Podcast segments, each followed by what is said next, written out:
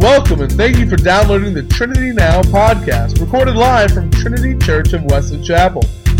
For more information about Trinity Church, please visit us online at trinitychurchnow.com. Now, filling in for Pastor Dave, let's join Pastor Justin.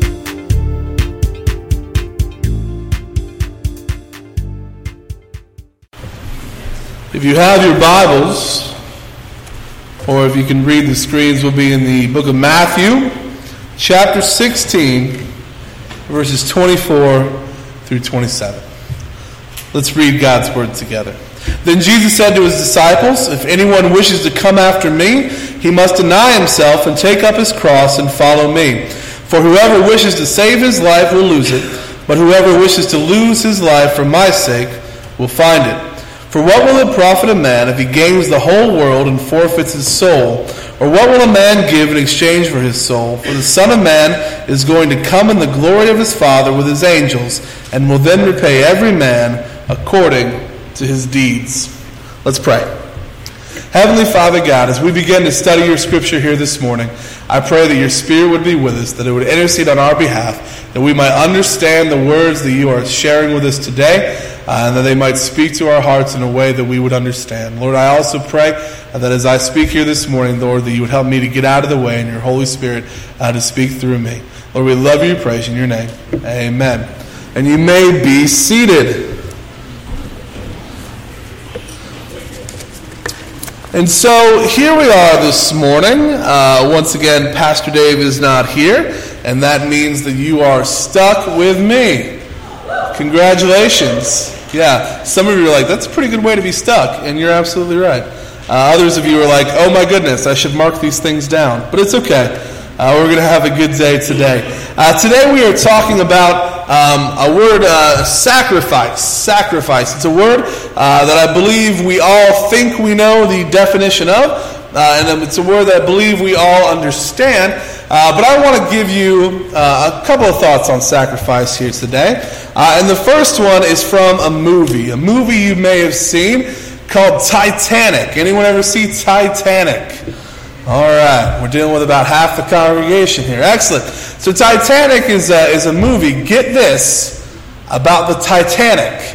All right? Uh, a giant ship that hit an iceberg and sank uh, right about 100 years ago. Okay? Uh, the ship was fabled as unsinkable, and uh, that just turned out, quite frankly, not to be true. Uh, the movie version of the story uh, focuses on a young couple who discovers each other and falls in love. Uh, and then, wouldn't you know it, at the end of the picture, uh, one of them dies and the other goes on, longing in their heart for the next 80 years. Okay, it's a, a little romance here. Uh, I love how Hollywood can turn a tragedy like the Titanic into a romantic movie. Uh, it's fascinating, but they did. And there's a famous scene at the end of the movie uh, where they are, I don't remember their character names, Rose and Jack. You guys, thank you. Rose and Jack, Kate and Leo, as I like to call them. Uh, Rose and Jack, they're in the water, and there's this floating, uh, looks like a headboard to a bed. And it's a giant uh, headboard. It's like for a king size bed. Uh, and it's floating in the water, and Rose is laying on the headboard out of the icy cold water, and Jack is in the icy cold water, holding on to the edge of the headboard, and they are talking to each other. Okay?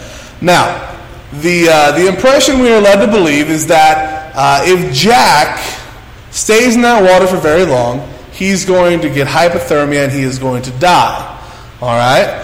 Meanwhile, Rose, who is on top of this floating wooden structure, she's going to be okay because she's floating above the water. There's even a scene uh, where Jack tells another man not to come anywhere near them because he is protecting his woman, this new love of his life, from drowning because he's afraid if anyone else gets onto this, uh, this headboard that the thing will drown and, and they'll all be, uh, I was going to say up a creek, but not technically. They'd all be in the Atlantic Ocean. And so he, he, he stops this man from getting there and he sacrifices himself to make sure that the love of his life is safe. It's a grand gesture, it's a romantic gesture. But anyone who has seen the movie knows it's also quite dumb. because the headboard that Rose is floating on is approximately three times her size and could very easily fit another person. Have you guys seen this? You know what I'm talking about. They literally could have laid next to each other and had plenty of room. They could have sat up and played cards. They could have they could have had a grand old time floating in the Atlantic Ocean, but but Jack sacrificed himself. Uh, kind of a silly sacrifice there, and that he had he had plenty of room. And so, uh, I, when I think of this idea of sacrifice, that always pops into my head about how kind of silly uh, that was. But the sacrifice, the idea of giving of yourself to help someone or to benefit someone else, uh, is an idea that I want to posit to you uh, is is a little bit lost in our society at the present. It's an idea that's a little bit antiquated, uh, and it's an idea that I think is showing up less and less. I think we could take uh, we could take a, a, reason for that. One of the reasons for that is a misunderstanding of what sacrifice is. All right, so we're going to take a pop quiz. And look, Matt's leaving here at pop quiz, and he left. All right, that's okay. I'm picking on you, Matt. I love you. Let's take a pop quiz. I'm going to give you a scenario. You let me know if it is a sacrifice or not. Okay, you don't have to buzz in. There's no buzzers. Just, you know, say it out loud. All right, here we go. Uh, letting your coworker, husband, child, or stranger have the last donut in the box. Some of you are like, you don't know me around donuts. That is not a sacrifice. That is not a sacrifice. Okay? Let's keep going. Uh, giving your loose change to a uh, homeless person on the street. Is that a sacrifice or not a sacrifice? Not a sacrifice. You know what that means is half of you thought the donut was more of a sacrifice than the change. It's interesting. All right. Uh, here's a good one. Sure to get some grumbles uh, attending a Sunday morning church service and staying until the end, even if it lasts more than an hour and 15 minutes. sacrifice or not a sacrifice? You see, that one's a little bit of a trick question because I sit up on the stage and I know the ones who get out and leave. So I know the ones who should be saying it's a sacrifice. But no, that is not that is not a sacrifice. You see, a sacrifice must cost you personally and significantly. Has to have those two uh, parts. It has to cost you personally, and it has to cost you significantly. Giving up the last donut in the box is not a significant cost. You know why I know it's not a significant cost? Because you can go to Krispy Kreme and get a dozen of them for six bucks. Okay? Not a significant cost to give up one donut. All right, giving your loose change to someone on the street in need is not a sacrifice. It does not cost you in any significant way personally. That loose change was out of your abundance. You just happened to have it, you threw it out there. I would say to you, though, if you came upon someone who was, who was asking for some help uh, and you gave them uh, your car, that would be a sacrifice. That would cost you significantly. Uh, but otherwise, uh, when just, just your loose change is not a sacrifice. If you attended a Sunday morning church service, you know, any old place, and you stayed until the end, even if it lasted more than an hour and 15 minutes, that is not a sacrifice. It's not a sacrifice because it does not cost you personally or significantly. Your relationship with Christ should have you anxious to spend time with Him, and an extra 15 minutes should not be a significant sacrifice. Ooh, got quiet. All right. Let me say something funny to get everyone back into it. Okay. All right. All right. So here, I, I suggest this morning there are three areas of our lives this morning that I want to talk about that I think need uh, a little more sacrifice, or at least need to talk about sacrifice. And so the first one, because we always have to be uh, alliterative, uh, is time. We're going to have three T's this morning sacrificing our time. And if you have your Bibles, and I hope you do, I'm going to turn to Psalm, Psalms, pardon me, Psalm 90, verses 10 through 12. Psalm 90, verses 10 through 12. And it says this As for the days of our life, they contain 70 years, or, if due to strength, 80 years. Yet their pride is but labor and sorrow, for soon it is gone and we fly away. Who understands the power of your anger and your fury according to the fear that is due you? So teach us to number our days that we may present to you a heart of wisdom. You see, we have been gifted these years. We've been gifted these years. Sometimes we have 70, sometimes we have 80, sometimes we have far fewer than that. Some of us are blessed with far more. But no matter how many we have, they are a gift that has been given to us by a loving God.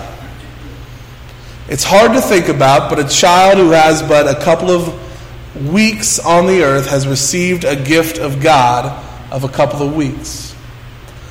Those of us in this congregation, some of you are in your 90s. Hallelujah.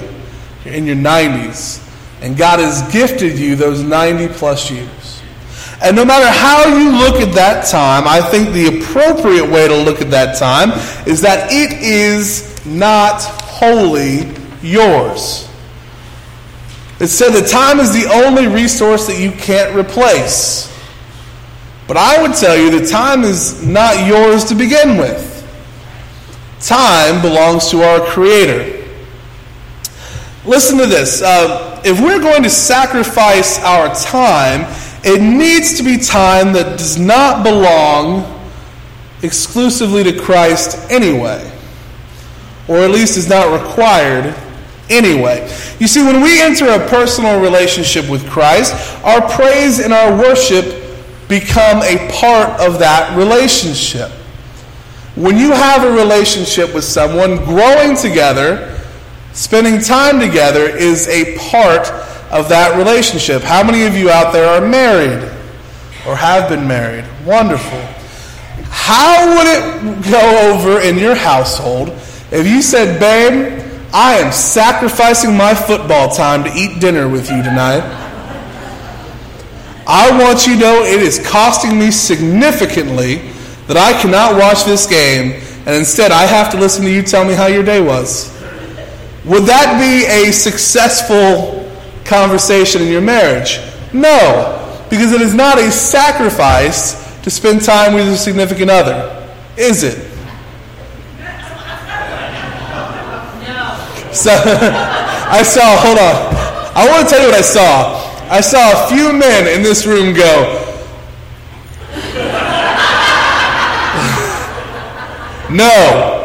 No, it's not a sacrifice to spend time with your significant other. Well, if we have a relationship with Jesus Christ, it is not a sacrifice to spend time with Him. It is part of what we do being in a relationship. Does that make sense? Yes. No. I'm confused. Okay. Casey is still tired. All right. Being part of a relationship is not a sacrifice to spend time together. Service is worthy of sacrifice. Praise and worship is not sacrifice. If you spend your time serving Christ by serving others, by doing for others, by helping others, that, I believe, would qualify as a sacrifice. We need to sacrifice our time. That means we need to give more of our time to others and in the service of Christ. Praise and worship is not a sacrifice, service is a sacrifice. Praise and worship is an extension of our love for Christ. So we must sacrifice our time, we must sacrifice our treasure. Our treasure. And here's the part where I say, yes, I'm going to talk about money. All right? So there's your forewarning. So all of you are like, oh no. All right, I've got you for another 10 minutes because you feel too guilty to leave early now. That's why I did time first. All right. So going to sacrifice our treasure. I'm going to read uh, from the book of Mark, chapter 12, verses 21 through 24. It's a familiar verse or familiar passage. I'm sure you've heard it many times. Uh, and it says this. The second one, ooh, I am in the wrong section. So I wrote down the wrong reference, ladies and gentlemen, in my notes. But there's a story, and I'll just talk to you offhand because you all know it, of the, uh, the widower who went to the temple to give her offering. And she had two small coins, and she put them in the offering, and she went away. Meanwhile, there were many uh, people there who were very religious, who were giving large donations, and were making sure everyone knew about it. You guys remember this story? Okay.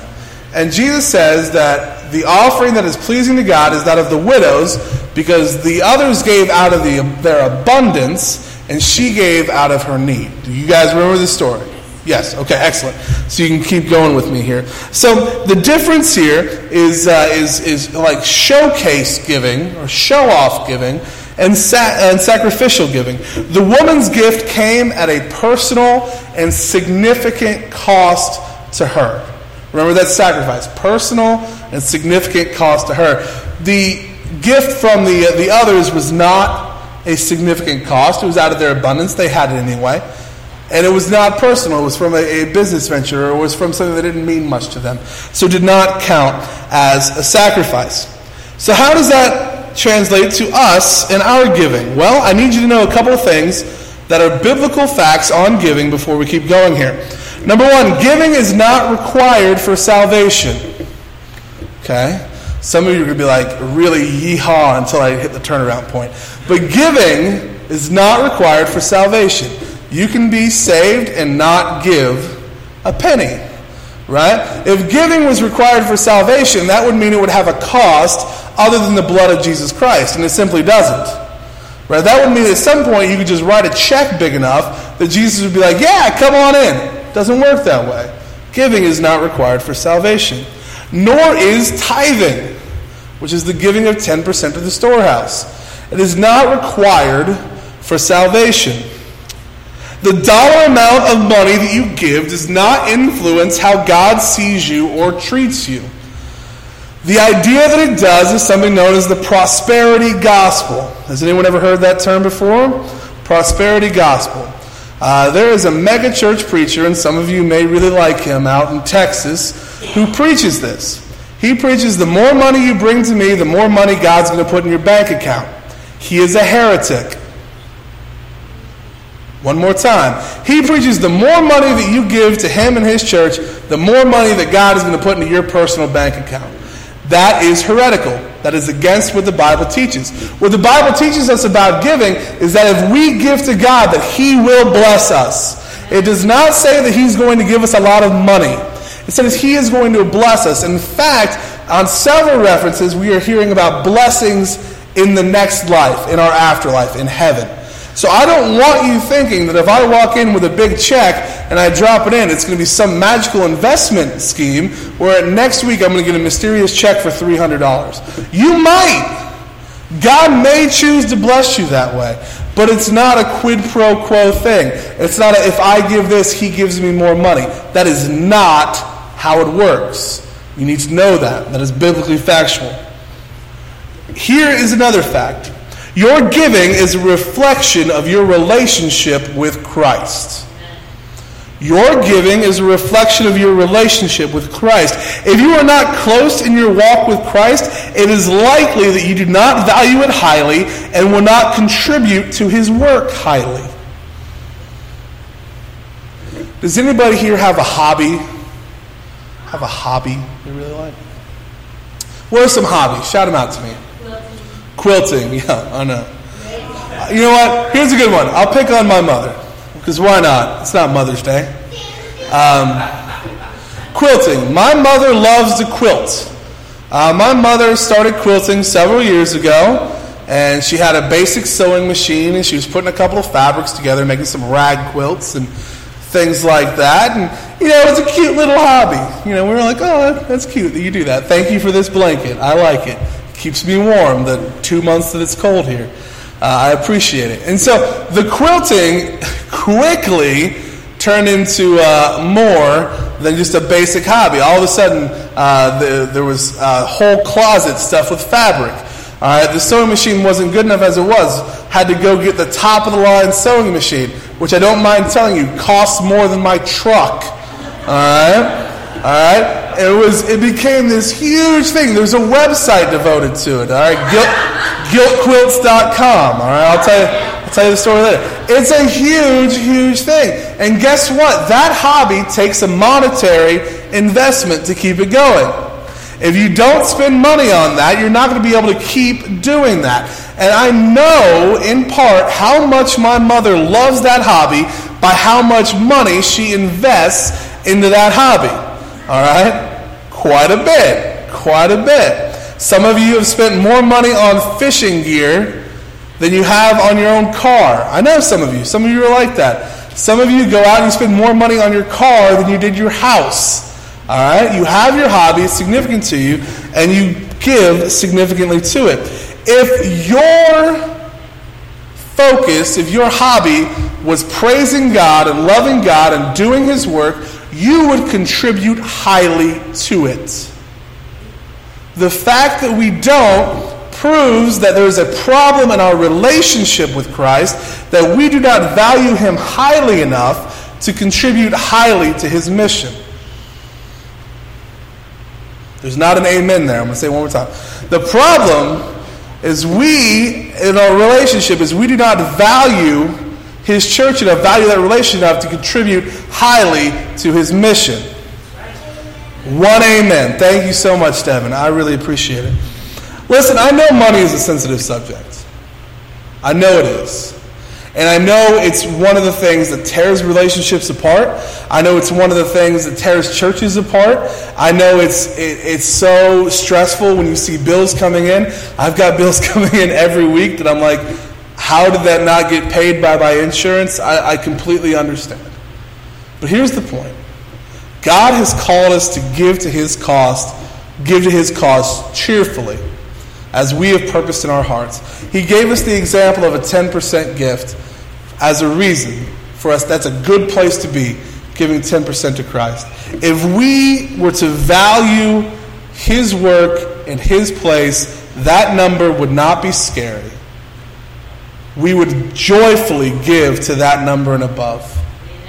We have to come to a point where our priority is Christ and His church over our hobbies, over our other things. And when we get there, I believe that this congregation, that you personally, will be giving more than you ever gave because you value His work so highly. I like what, uh, what a counselor, uh, is a Christian counselor and writer named Keith Rawlinson he said this, and this is the last thing I'm going to say about the money, and then we'll move on. He says, Most of the time, when people want to tithe something other than their money, now this has become a thing, right? Where you say, Well, I don't really, uh, I don't want to tithe the money, so I'm going to tithe my time, right? I'm going to come in and I'm going to serve and I'm going to give my time. That's become a thing.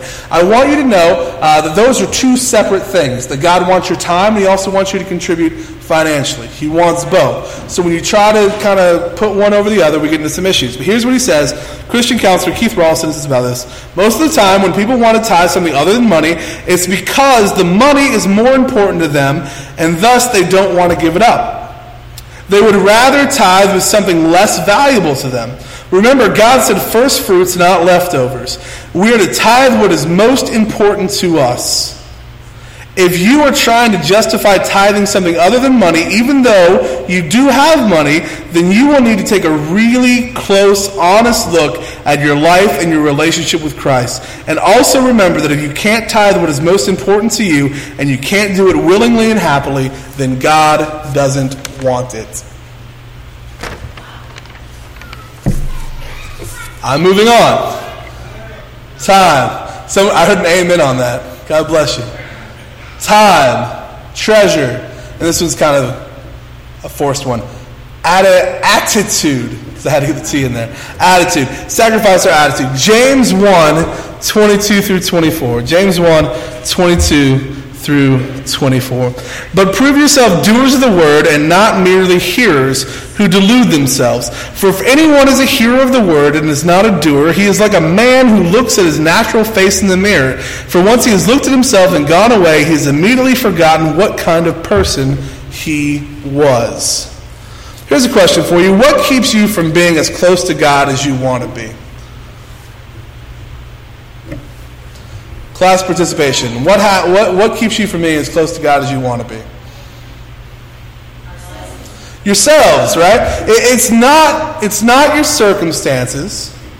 It's not the hand you've been dealt in life. It's not a lack of time. It's not a lack of finances. It's simply you. What keeps you from being as close to God as you uh, want to be? It's you. The only thing that keeps us from Christ most of the time is us and our poor attitudes. Think about this. Uh, if you've been here for any amount of time, I know you've heard a lot of things. You've heard do not lie, right? You've heard do not lie. We get that one. Uh, you've heard do not envy, okay? Uh, love your neighbor as yourself. You guys have heard these things, yes? Yes, okay. Um, how, how, many have heard that we were supposed to take care of the poor and the widows? You've heard this, yes? Okay. But how many of us, and myself included here, have failed to live up to this standard this year, this week, this month? We are terrible drivers of our own lives. We're just not very good at it. I have a story about a terrible driver, and my wife will be excited to know it's not about her. Uh, it's about myself when I was seven years old, right around there. I was at a party. Uh, I, you know, I was a party animal when I was seven. If they had juice and crackers, I was going. And they, uh, there was one of those little motorized vehicles, you know, a little tiny. They're about this big, and they actually have an engine in them. You can kind of yeah, go. And uh, and I got into the driver's seat of one of these bad boys. Uh, and there was another little boy next to me. And I was driving around the backyard of this party, you know, looking cool, sipping out of my sippy cup.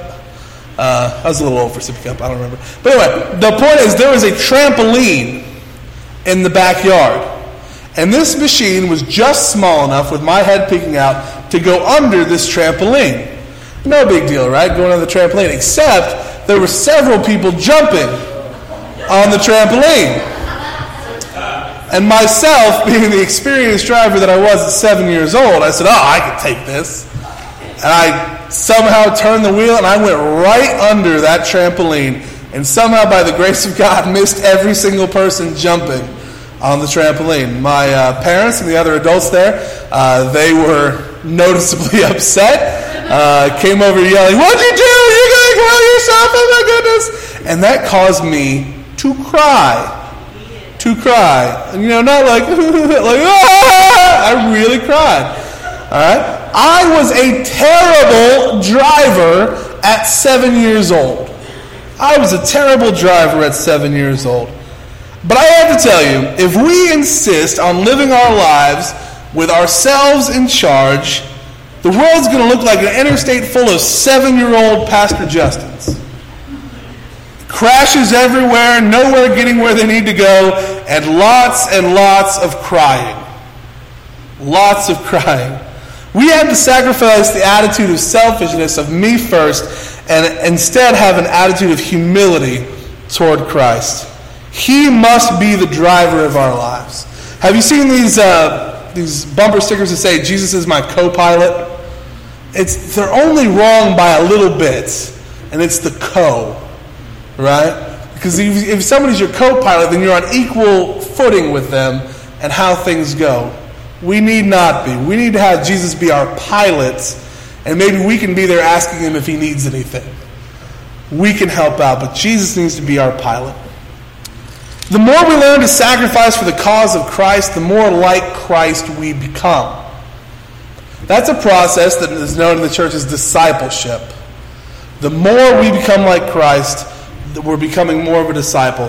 Uh, we have to understand the more that we are like Christ, the more we will understand and accept sacrifice as part of our lives.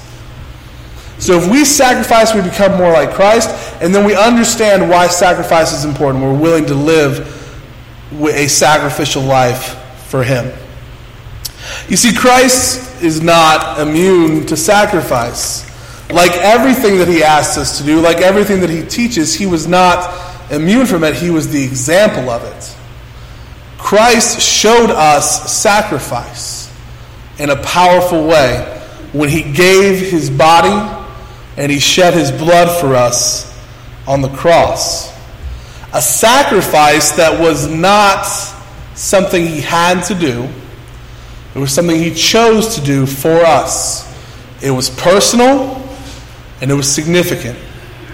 And it's from that sacrifice that we are able to gather here in his name this morning. That we are able to have the grace poured out in our lives, that we're able to accept his gift of salvation. His sacrifice is great enough to deserve the honor of our sacrifice. And with that, this morning, we make our way over to the table for a time of communion together.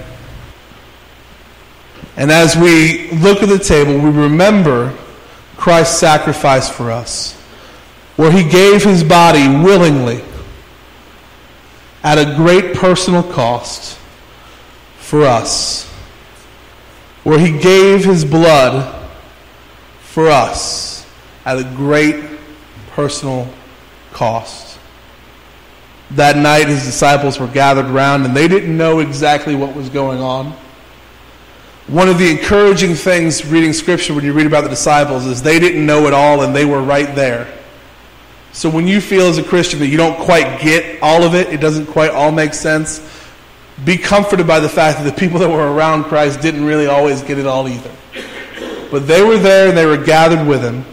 And on that night he took his took the bread and he broke it. He said, "This is my body which is given for you.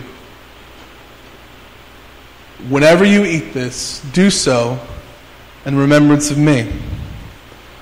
And then he took the cup. And he said, "This is my blood which is poured out for you. Whenever you drink it, do so in remembrance of me. Let's have a word of prayer. Heavenly Father God, as we begin to come to your table here today, I pray that we would remember your sacrifice. God, that we would understand how much that cost you and we would be willing to give our lives in service of it. Lord, bless this time that we have here today. Let it be something that gives us strength and energy and courage to go on living for you. May it honor you in every way. We love you, praise in your name. Amen.